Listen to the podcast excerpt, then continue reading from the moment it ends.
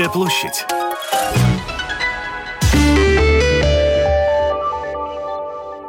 Приветствую вас, уважаемые радиослушатели. Вместе с вами в эфире Латвийского радио 4. Информационная программа «Домская площадь». Микрофон Роман Шмелев. И э, напоминаю о том, что на календаре 1 февраля, э, с 1 э, февраля Минздрав должен увеличить ежемесячную фиксированную плату за семейные практики.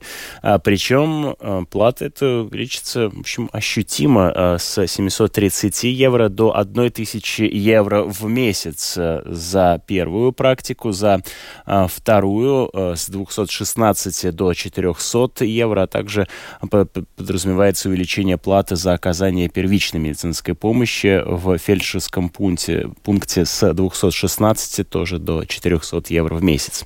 Насколько эти увеличения плат а, за практики семейных врачей принципиально изменят положение медиков, об этом мы прямо сейчас и поговорим вместе с нами на прямой связи а, господин а, Айнис Залпс, вице-президент Латвийской ассоциации сельских семейных врачей. Сейчас э, мы с ним выйдем на связь повторно.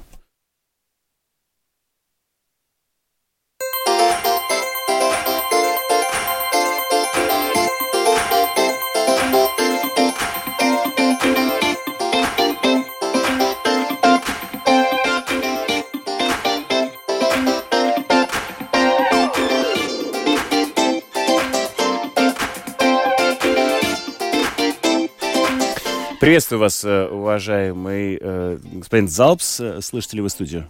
Э, расскажите, пожалуйста, как, насколько принципиально изменит, изменится жизнь и положение семейных врачей вот вместе с этим увеличением выплат на содержание семейных практик?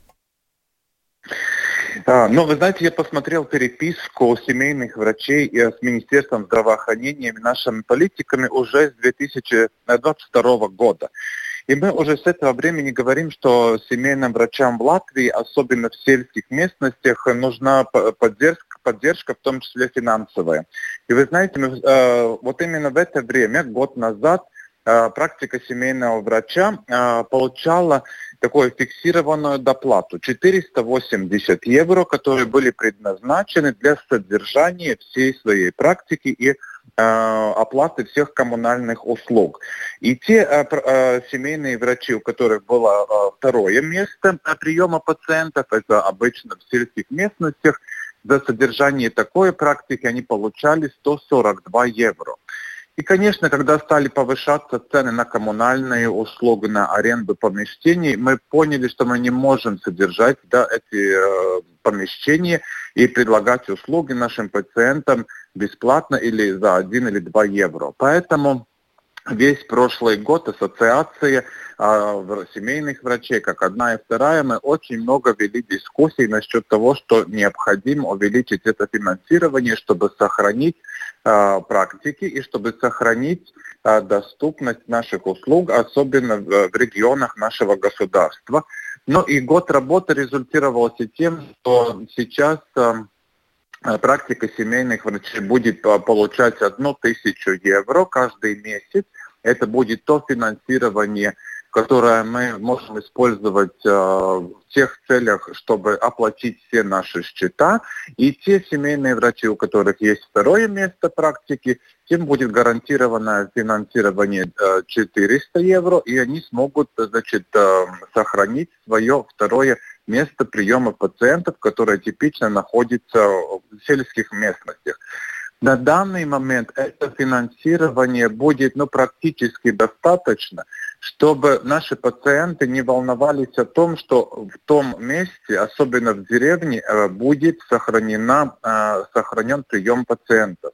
Потому что, правда, уже за последний год было невозможно да, оплатить все эти счета и плюс еще э, предлагать услуги практически бесплатно для наших пациентов. Так что я думаю, что на данный момент это такая очень э, серьезная э, такая поддержка и стимул всем тем семейным врачам, которые работают в договоре с нашим государством. За прошлый год из-за высоких э, цен на, на коммунальные вообще издержек, которые вынуждены были э, семейные врачи выдерживать, многие ли практики закрылись? Э, я могу сказать так, что э, больше в деревнях да, э, семейные врачи информировали значит, местные власти о том, что они закрывают эти вторые места приема пациентов. Потому что там была самая тяжелая ситуация, да, они просто не могли за 142 евро еще, одно, еще один филиал содержать. Такие больше этих закрытий и э, вторых практик происходило э, в Латгалии. А, но а, так, чтобы полностью была бы ликвидация эм, практики, вот именно из-за нехватки э, средств, так я сразу вам не скажу, но то, что мы вот, э, почему мы об этом вообще говорили, это есть то, что те любые финансы, что есть у семейного врача, мы все практически израсходовали на коммунальные услуги, и за последних два года у нас не было средств, которые вкладывать в, ин, э, в инновации наших практик, в развитие практик. Мы э, жили на тех устройствах и на тех оборудованиях, что мы уже закупили ранее, которые износились уже и, и уже, может, работают недостаточно качественно. Просто нужны уже инвести, инвестиции в развитие наших практик, так чтобы мы могли улучшить качество обслуживания пациентов. И последних два года такой возможности у нас не было. Сейчас будем надеяться, что все-таки будет возможность развития семейной медицины в нашем государстве. Какова средняя себестоимость содержания практики семейного врача?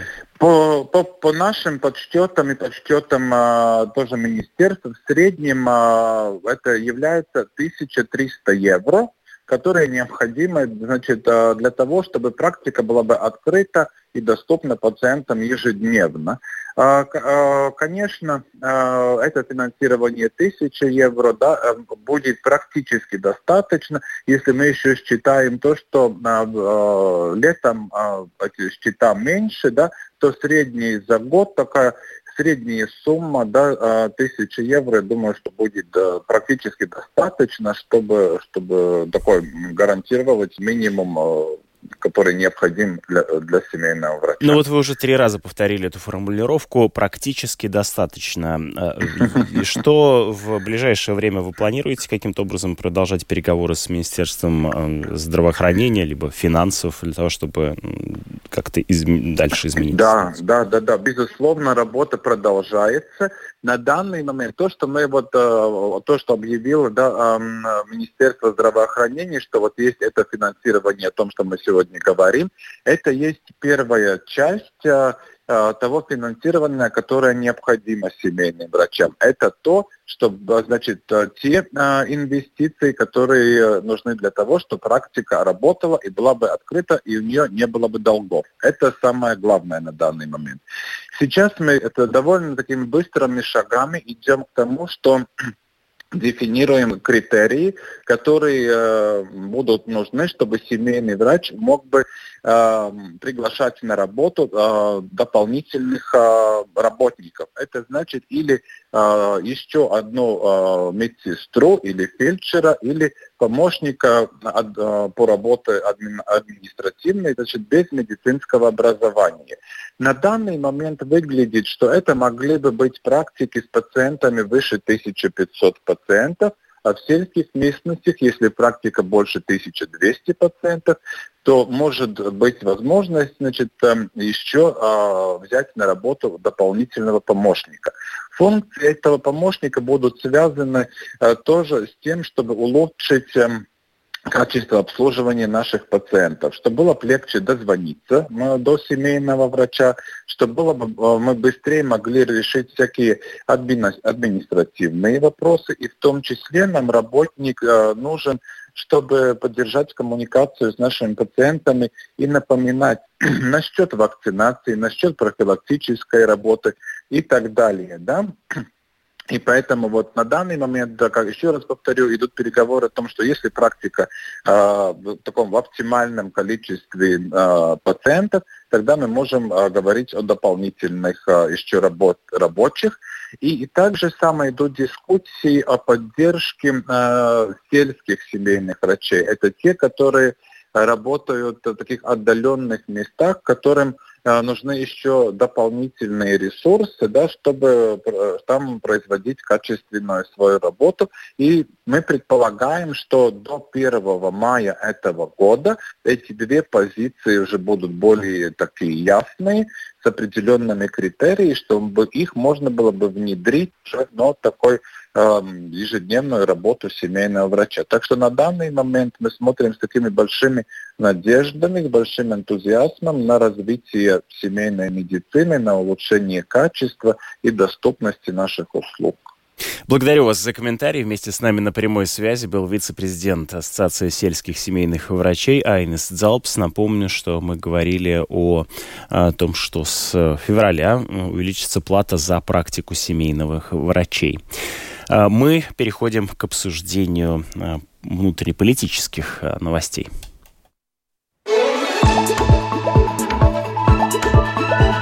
Политический блог с Данутой Дембовской – Одна из тем, которую мы довольно регулярно обсуждаем в выпусках наших информационных программ, это положение в Резекне. Там у самоуправления Резекна очень плохая финансовая ситуация. Не предусмотрев средства для всех необходимых расходов и взяв обязательства без должного обеспечения, депутаты создали угрозу платежеспособности муниципалитета. Так констатировало Министерство финансов. И теперь оно предлагает выдать городу кредит, чтобы самоуправление могло выполнить все положенные по закону функции, и чтобы за действия депутатов не страдали жители, утверждается в Министерстве финансов. Это э, ставит перед нами очередной раз вопрос о том, как выстраиваются отношения правительства и самоуправления. Вот об этом мы прямо сейчас и поговорим вместе с нами на прямой связи. Данта Домбовская. Э, приветствую вас в эфире Латвийского радио 4. Доброе утро. Да. Ну, во-первых, э, я бы хотела сказать, что Министерство финансов не просто требует от депутатов, там, э, призывает их к финансовой дисциплине, но и, насколько я понимаю, обещает выдать займ, который поможет решить финансовые проблемы самоуправления с условием, что само самоуправление, Розыкнанская дума, скажем так, в феврале принимает бездефицитный бюджет. Что такое бездефицитный бюджет? Это бюджет, в котором урезаны максимально все расходы. То есть э, надо взять ножницы и начать резать. То есть понятно, что в той ситуации, в которой находится Резакна, если город примет такой бездефицитный бюджет, но в той ситуации, которая наход... в которой город находится сейчас, это означает урезание, ну, наверное, даже основных функций. То есть фактически город примет бюджет, поймет, что денег не хватает и придет на поклон государства, сказать, без вашего займа мы не сможем. С политической точки зрения это означает, что государство, правительство, Минфин толкает Резекна на то, чтобы, приняв такой дефицит, Резекна взяло, соответственно, полити... власть Резекна взяла на себя политическую ответственность за то финансовое положение, которое произошло. Вот. Очередь Резакне это делать не хочет. То есть э, власть Резакне, уже отставленный мэр, но тем не менее мы видим, что он повсюду комментирует ситуацию, что характерно. Это тоже очень интересный момент. Утверждает, что, собственно говоря, во всем виновато государство, что, что мы ни в чем не виноваты, все хорошо. Э, ну, не хорошо, но, собственно говоря, признания ошибок со стороны Резакнской власти мы не видим.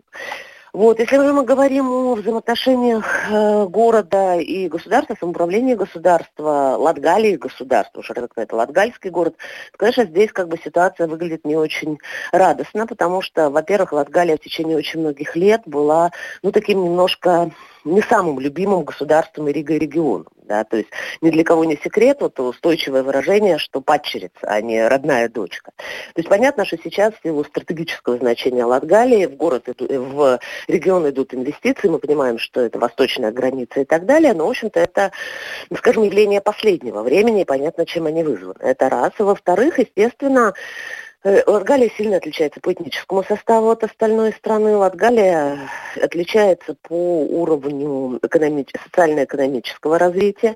И, соответственно, регион несколько чувствует себя таким, ну, может быть, обиженным в какой-то степени. И, соответственно, если мы посмотрим на итоги муниципальных выборов и итоги парламентских выборов по региону Латгалия, то мы увидим, что, ну, скажем, эти итоги довольно сильно отличаются с, скажем, с результатами Политзема, где традиционно баллотируются все все кандидаты в премьер-министры, или в целом по стране. То есть и получается, что Ну, скажем так, э, та же, тоже, та же партия «Новое единство», но она не получает большинство в Латгалии. Она получает большинство своих депутатских мандатов Сейма в других регионах. И вот здесь та ситуация, при которой, э, если мы говорим о Резекне и уйдем чуть-чуть вглубь, то мы вспомним, когда начинались эти финансовые проблемы, то Министерство регионального развития говорило, так что, вот сняли Барташевича, если будут упираться, есть возможность э, распуска Думы. Она действительно существует. То есть, как бы фактически, формально депутаты Резакнской Думы уже сделали все для того, чтобы их распустили. Они трижды не пришли на заседание и так далее. Но государственная власть не приняла это решение, хотя, казалось бы, надо распустить Думу, избрать других, избиратели разочарованы в власти, и все будет хорошо. Этого не произошло, потому что государственная власть понимает, что если такие выборы объявить, то совершенно неизвестно, кто на них победит. И та риторика, которую использует сейчас Резакнская власть, что во всем виновато государство, оно, вероятно, ну, может быть близко какой-то части электората. И как бы в ситуации, когда Барташевич занимает пост, Резак, пост мэра, занимал пост Резак, мэра Резакна, наверное, четыре срока подряд, то других героев нет. То есть для того, чтобы организовывать выборы, должна быть конкуренция. Вот. И поэтому сейчас вопрос в том, что, видимо, все-таки взята, взят курс, что выборы должны быть очередные в 25-м, а не в 24 году. Ну и, соответственно, исход нынешней схватки, он не только финансовый, но он и политический. Но как бы там ни было, главное, что нужно понять, государство и самоуправление не могут без друг друга. Резакнская дума не может решить свои финансовые проблемы без государства, это совершенно очевидно. А государство не может сделать вид, что как бы резакная нет на карте страны, и финансовые проблемы все равно надо решать, и все равно бюджет принимает самоуправление. То есть понятно, что есть некие механизмы там принудить, снизить кворум, принимались соответствующие поправки в законодательство, законодательства и так далее. Но тем не менее ситуация такая, какая она есть, и здесь это повод подумать о муниципальных выборах 2025 года. Вот, я хотел бы об этом как раз и подумать. Итак, ну, на самом деле региональная власть э, не только в Резекне не меняется да, со, с, э, с новыми э, сроками, но и во многих других муниципалитетах. Ну вот вы уже проговорили о том, что тренд да, на то, что Видзема поставляет нам министров, Латгалия не доверяет государственной власти. А что другие регионы? Что они говорят о том, Я бы сказала, что если мы посмотрим по регионам, вот последние выборы получаются у нас 2021 года, то, невзирая на то, что была административная территориальная реформа, которая сократила количество самоуправлений, фактически большинство мэров по итогам вот выборов, ну, скажем, глав самоуправлений, будет правильно сказать, они не поменялись. Одна из проблем в том, что для премьерской партии «Новое единство» для них региональные выборы достаточно сложные, потому что при том, что это самая популярная партия в стране, партия, которая ну, скажем, отвечает за самое большое количество государственных должностей, регион, регионально им сложнее. То есть в регионах всегда, даже в те периоды, когда Союз зеленых крестьян, который сейчас в правительстве был в оппозиции, он все равно сохранял свои позиции в регионах. Э, объединенный список где-то представлен, где-то национальное объединение. То есть муниципальная ситуация в регионах, то есть она достаточно сильно отличается от ситуации на парламентских выборах. Это традиционно, там совершенно другая мотивация голосовать. То есть если на сеймовских выборах люди думают о геополитике, о каких-то таких глобальных вещах, возможно, то есть в том числе, то на выборах самоуправления людей интересует, будет у них там детская площадка во дворе, будет ли у них, э, скажем так, автобус, который поведет детей в школу. И вот если мы сейчас посмотрим, то мы наблюдаем еще один очень очень интересный момент. Сейчас опять обострилась дискуссия о реформе школьной сети, о том, что нужно маленькие школы объединять, закрывать, потому что они не дают качества образования и так далее. Вчера это была тема пресс-конференции премьер-министра и президента. Да, это как бы делать надо и с точки зрения экономии, и с точки зрения, скажем так, качества образования, стянуть учителей в больше школы. Но местные самоуправления где-то сопротивляются. Они указывают не только на качество брони, указывают элементарно это то, что ну, ребенка в младших классах, его надо как-то в школу доставить, привезти, увезти обратно и так далее. То есть, а денег у самоуправления нет, организации нет и так далее. То есть у нас есть более бедные, э, у нас есть бедные самоуправления, более богатые самоуправления. То есть, скажем, ну, понятно, то есть решение хозяйственных вопросов в данном Риге. случае да, определяют э, и э, в том числе то решение, которое будут принимать на выборах жители этого конкретного муниципалитета. Я так вас да, понял, да? Ну, например, мы посмотрим еще один момент. Традиционно той же школьной реформе, вот этой реформе сети школ, в прошлом правительстве, скажем, так сопротивлялись Национальное объединение, Объединенный список. Это партии, которые, ну, имеют, ну, скажем, больше региональное представительство. Они опираются на регионы, не, на, не только на города. А сейчас, ну, скажем, некие возражения внутри нынешнего правительства высказывает, соответственно, Союз зеленых крестьян. Дайга Мерине, спикер Сейма, сказала, что, ну, все-таки они неоднозначно относятся сейчас к реформе да. школ.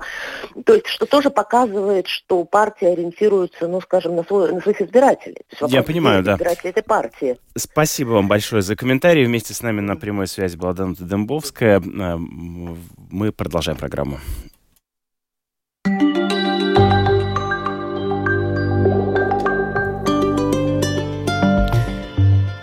Роман Антонович продолжит Домскую площадь э, новостями спорта.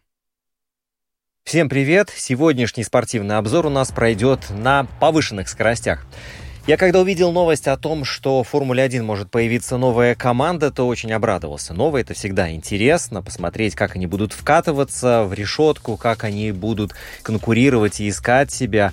Но потом э, появилась информация о том, что команда Андретти получила отворот-поворот. Американской э, команде, э, которая почти год боролась за место на стартовой решетке и получившая даже разрешение от Международной автомобильной федерации, э, решили отказать. Liberty Media, владелец Формулы-1, Э, промоутеры в своем сообщении э, объяснили, что к чему, готовы взглянуть иначе на заявку от Андретти, но только в 2028 году, а сейчас, к сожалению, никак не получится. Это решение в целом во многом было ожидаемо, и его причины даже по сути были известны задолго до публикации официального пресс-релиза.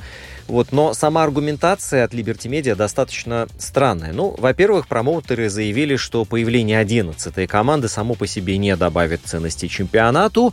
Вот здесь можно, конечно, много и долго спорить, и ясное дело, что правда будет на стороне а, тех, кто скажет, что это не так.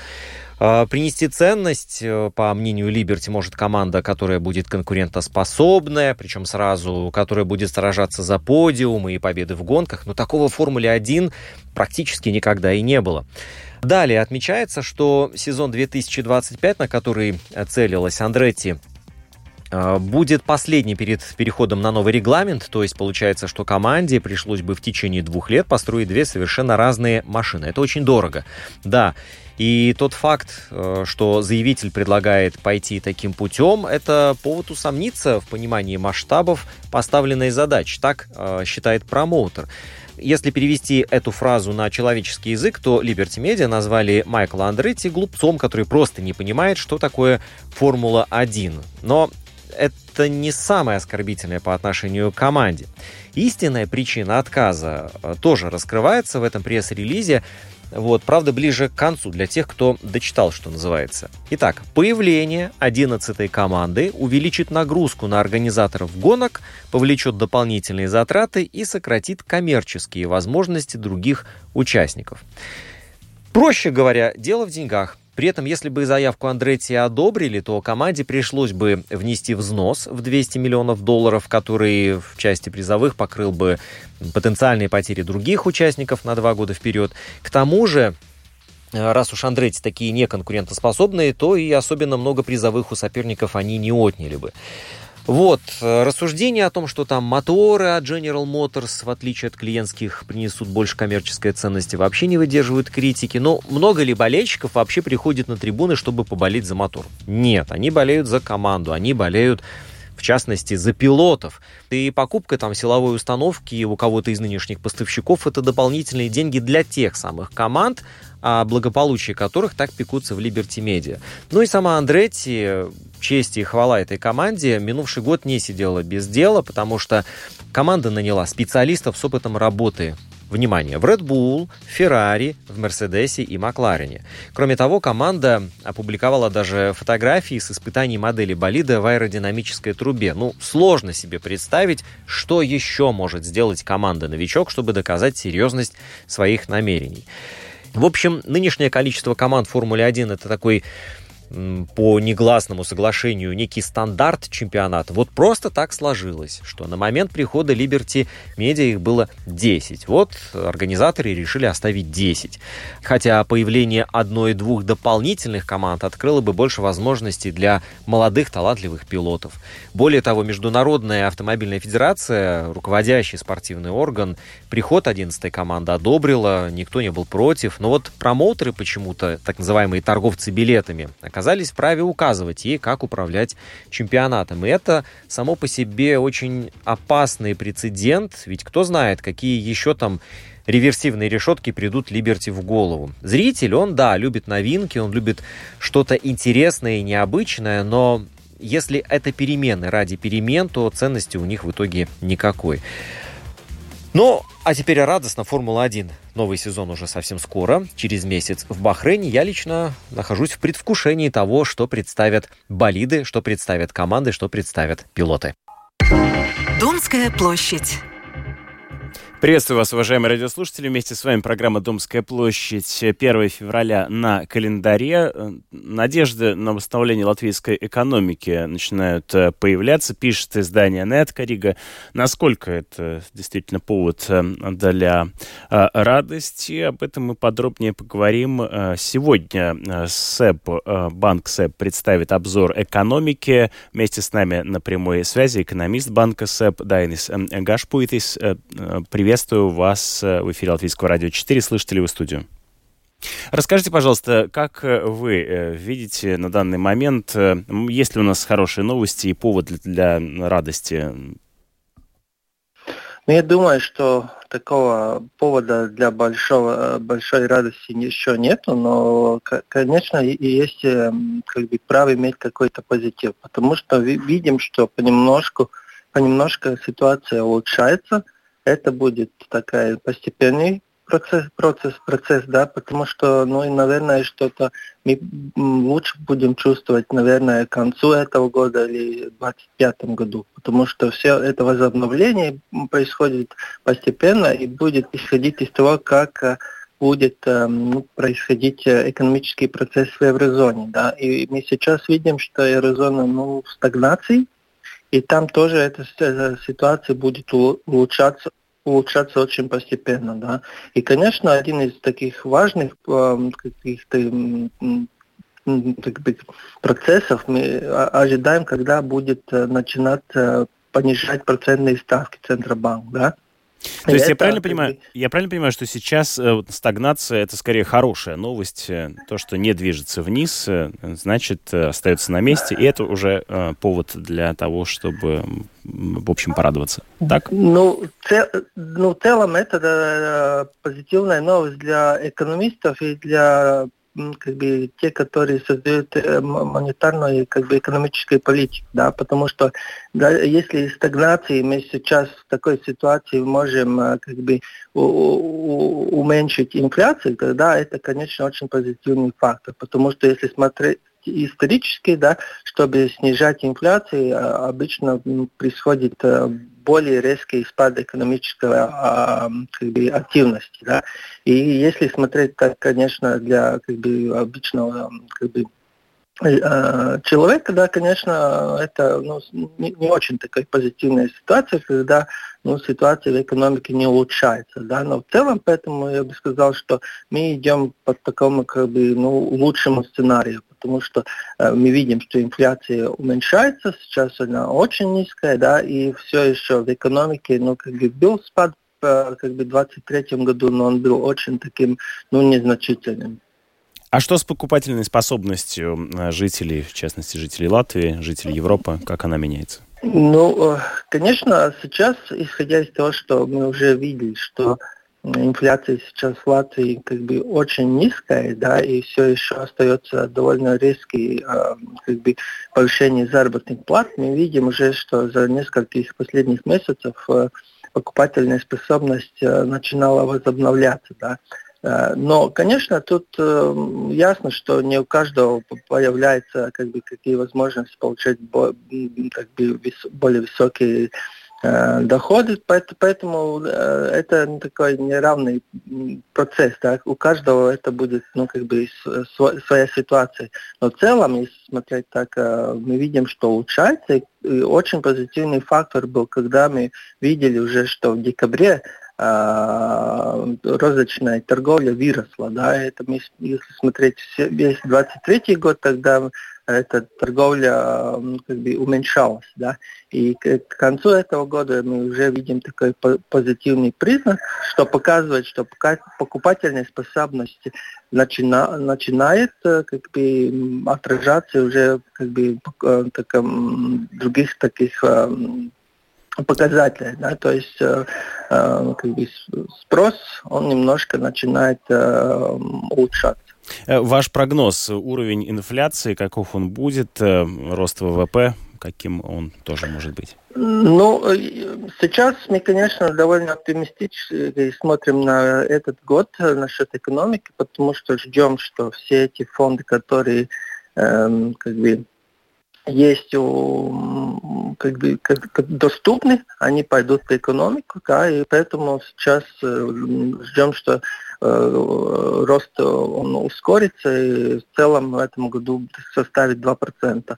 Если смотреть, смотреть инфляцию, тогда вот если по 2023 году инфляция была 9%, тогда в этом году мы ожидаем, что она упадет до 1,4%. Да? То есть инфляция будет э, очень низкая.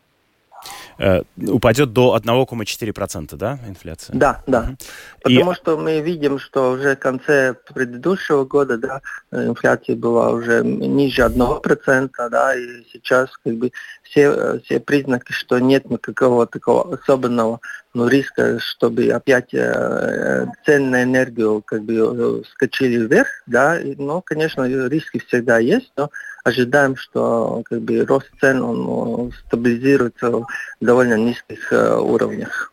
Спасибо вам большое за комментарий. Вместе с нами на прямой связи был экономист банка СЭП Дайнес Гашпуйтис. Напомню, что сегодня банк СЭП представит обзор экономики. Ну вот мы слышали основные его положения. Мы продолжаем программу «Домская площадь» в эфире Латвийского радио 4.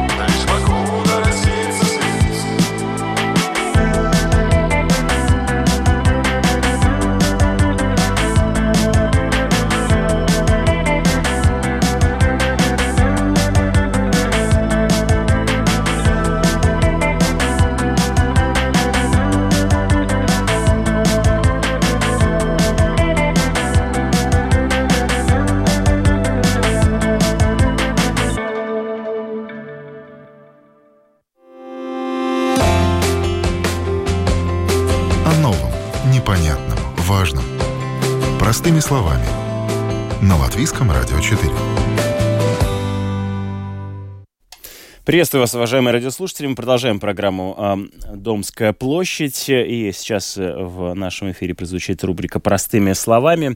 Напомню, что в конце 2021 года Сейм в окончательном чтении принял поправки к закону о защите прав детей, которые, среди прочего, изменили регулирование в отношении усыновления э, детей за границу. Вот об усыновлении, удочерении, об адопции мы прямо сейчас э, поговорим.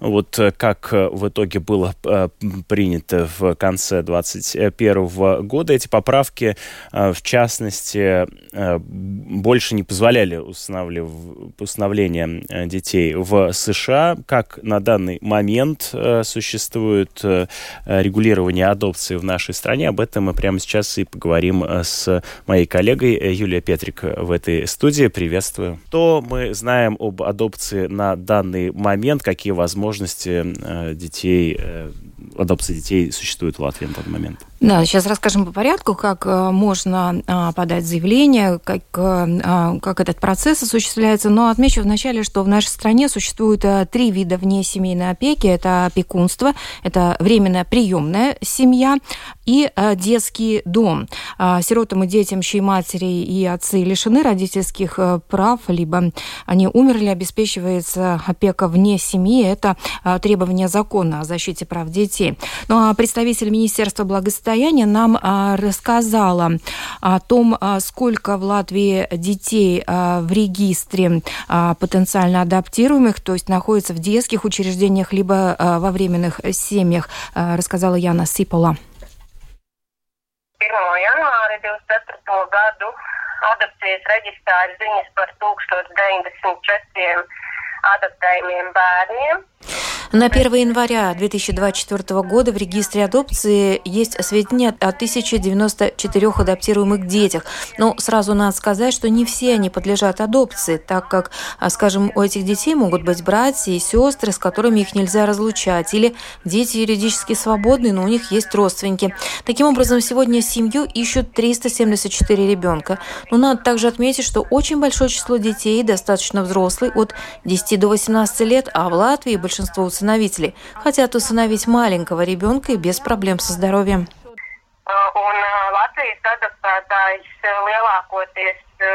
Adaptēt mazus bērnus,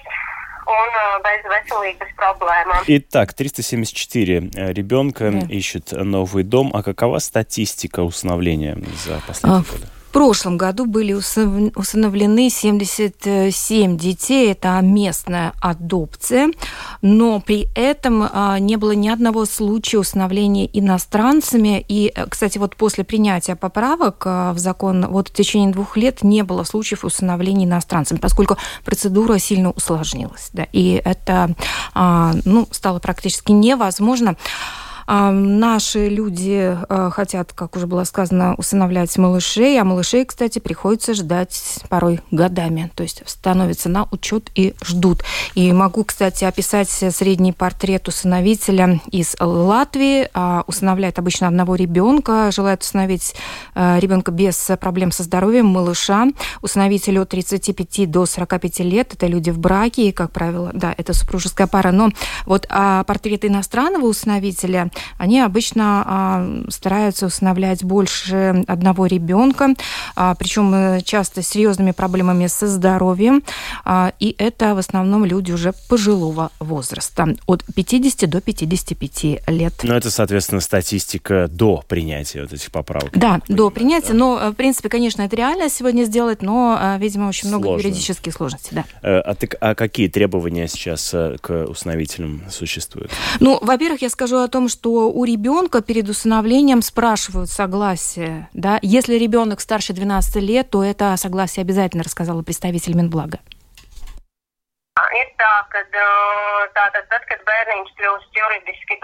Если ребенок становится юридически свободен, адаптируем, то сиротский суд выясняет у самого ребенка, хочет ли он быть адаптируем, то есть хочет ли он в новую семью. И в то же время есть дети, которые не хотят быть адаптированы. Чаще всего эти дети старшего возраста, которые не желают жить в новой семье.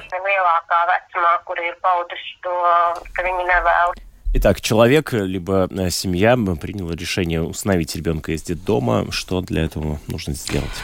А, ну, а прежде всего, для усыновления нужна мотивация. И, а, в общем-то, человек должен обратиться с заявлением в сиротский суд, где нужно заполнить э, специальную форму, что, какие данные в себя включает это заявление, какие требования к заявителю, рассказал нам представитель Рижского сиротского суда Андра Пайгле. Им нужно понимать, что ребенка нужно обеспечить всем необходимым одеждой, питанием, жильем, обеспечить его здоровье, безопасность, а также, как и любой ответственный родитель, заботиться о своем ребенке. Также и те, кто усыновляет ребенка, должен быть способен все это обеспечить ему. Проверяется доход усыновителя, достаточен он или нет. Если, допустим, у него минимальная зарплата и еще долговые обязательства, и он сам не знает, как выжить, о каком ребенке может идти речь. Мы должны быть уверены в том, что он сам сможет обеспечить ребенка необходимым ежедневно, и именно поэтому мы проверяем уровень дохода усыновителя. Но я добавлю, что да, действительно, материальное положение это крайне важный фактор, потому что ребенку нужно обеспечивать. И кредиты могут быть, но у человека после уплаты кредитов должны, ну, ежемесячного платежа должны оставаться средства, в частности, на то, чтобы обеспечивать э, ребенка. А какие проверки, э, помимо способности содержать э, ребенка усыновленного, проходит э, человек либо семья, который принимает решение усыновить? Ну, во-первых, вот в этом заявлении там а, при подаче заявления нужно будет а, подать документы, всевозможные справки, а, в частности, кстати, справку от нарколога, справку от а, психиатра и еще ряд документов, вот напомнила Андра Пайгла. Нужно обращаться в Сиротский суд по задекларированному месту жительства. Если вы задекларированы в Риге, то в Рижский Сиротский суд. Если в другом месте Латвии, то в соответствующий Сиротский суд. При написании заявления в нем нужно указать мотивацию, почему вы приняли решение установить ребенка. Нужно указать желаемое число детей, которых хотите установить, пол ребенка. В правилах Кабинета министров указаны все документы, которые требуется предоставить Сиротскому суду при подаче заявления на усыновление усыновления. Если какой-то из документов сразу не был подан, Сиротский суд свяжется с усыновителем и попросит его предоставить документ. А среди документов необходимых, например, договор об аренде жилья или выписка из земельной книги, справка о том, что нет судимости или справка о психическом здоровье. Ну кстати, в заявлении также нужно указать религиозную, этническую принадлежность и э, язык общения. Очень важный момент, то, что усыновитель должен быть дееспособным лицом не моложе 25 лет и, по крайней мере, на 18 лет старше усыновляемого. А, но, кстати, в Латвии нет верхнего возрастного предела, до которого можно усыновлять детей. Главное условие – это способность воспитывать ребенка. И поэтому специалисты, сами специалисты советуют оценить свои возможности людям, то есть, в частности, их здоровье, когда а, человеку уже не 30 и не 40, а, возможно, 50 и 55 лет, особенно если а, вы решили взять младенца из а, детского дома. Усыновлять могут а, как супруги совместно, так и не состоящие в браке лица. У а, обоих, впрочем, тогда должно быть согласие на усыновление. Если кто-то против, тогда усыновление не состоится. Ну и, кстати, усыновлять имеют право и разведенные люди, кто платит алименты. Это не влияет на процесс усыновления.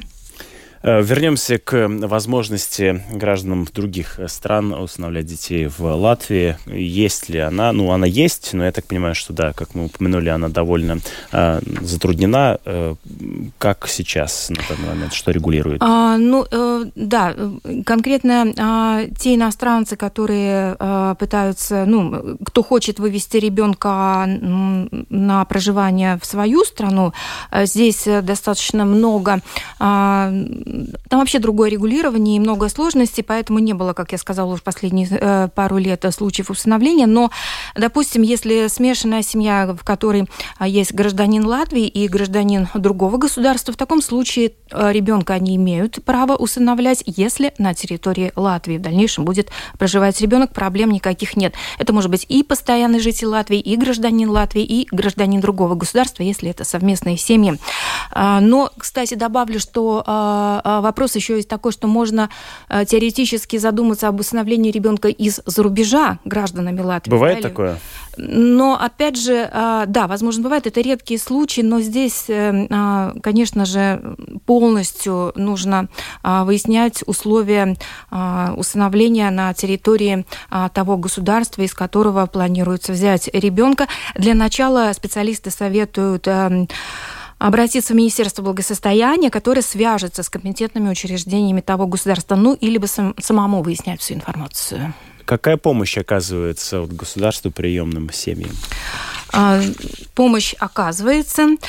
А, во-первых, а, есть единоразовое пособие, а, которое выплачивается после адопции, после усыновления 1400 евро за одного ребенка, ну а также ежемесячное пособие за каждого ребенка, и в месяц это чуть больше 100 евро.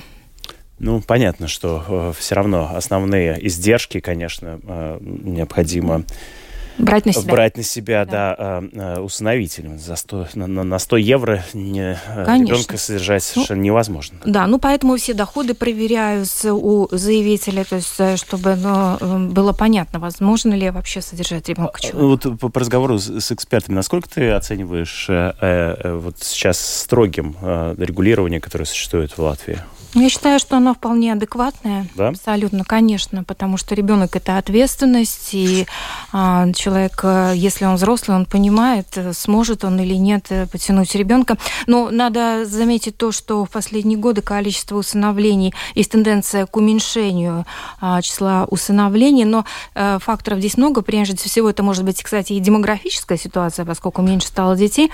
Ну и люди стали действительно оценивать свои возможности, а, возможно, именно экономически экономический фактор на это влияет в первую очередь. Э, благодарю за то, что ты осветила эту тему. Юлия Петрик была вместе с нами. Мы говорили о возможностях адопции. Э, в завершении нашей программы напомню, что вместе с вами была программа «Домская площадь» в эфире Латвийского радио 4. У микрофона был Роман Шмелев, за режиссерским пультом Том Шупейко. Э, впереди вас ждет много интересного. Буквально через пару минут новости в эфире Латвийского радио 4. Напоминаю, что на календаре календаре 1 февраля. Пусть этот день служит для вас самым благоприятным образом.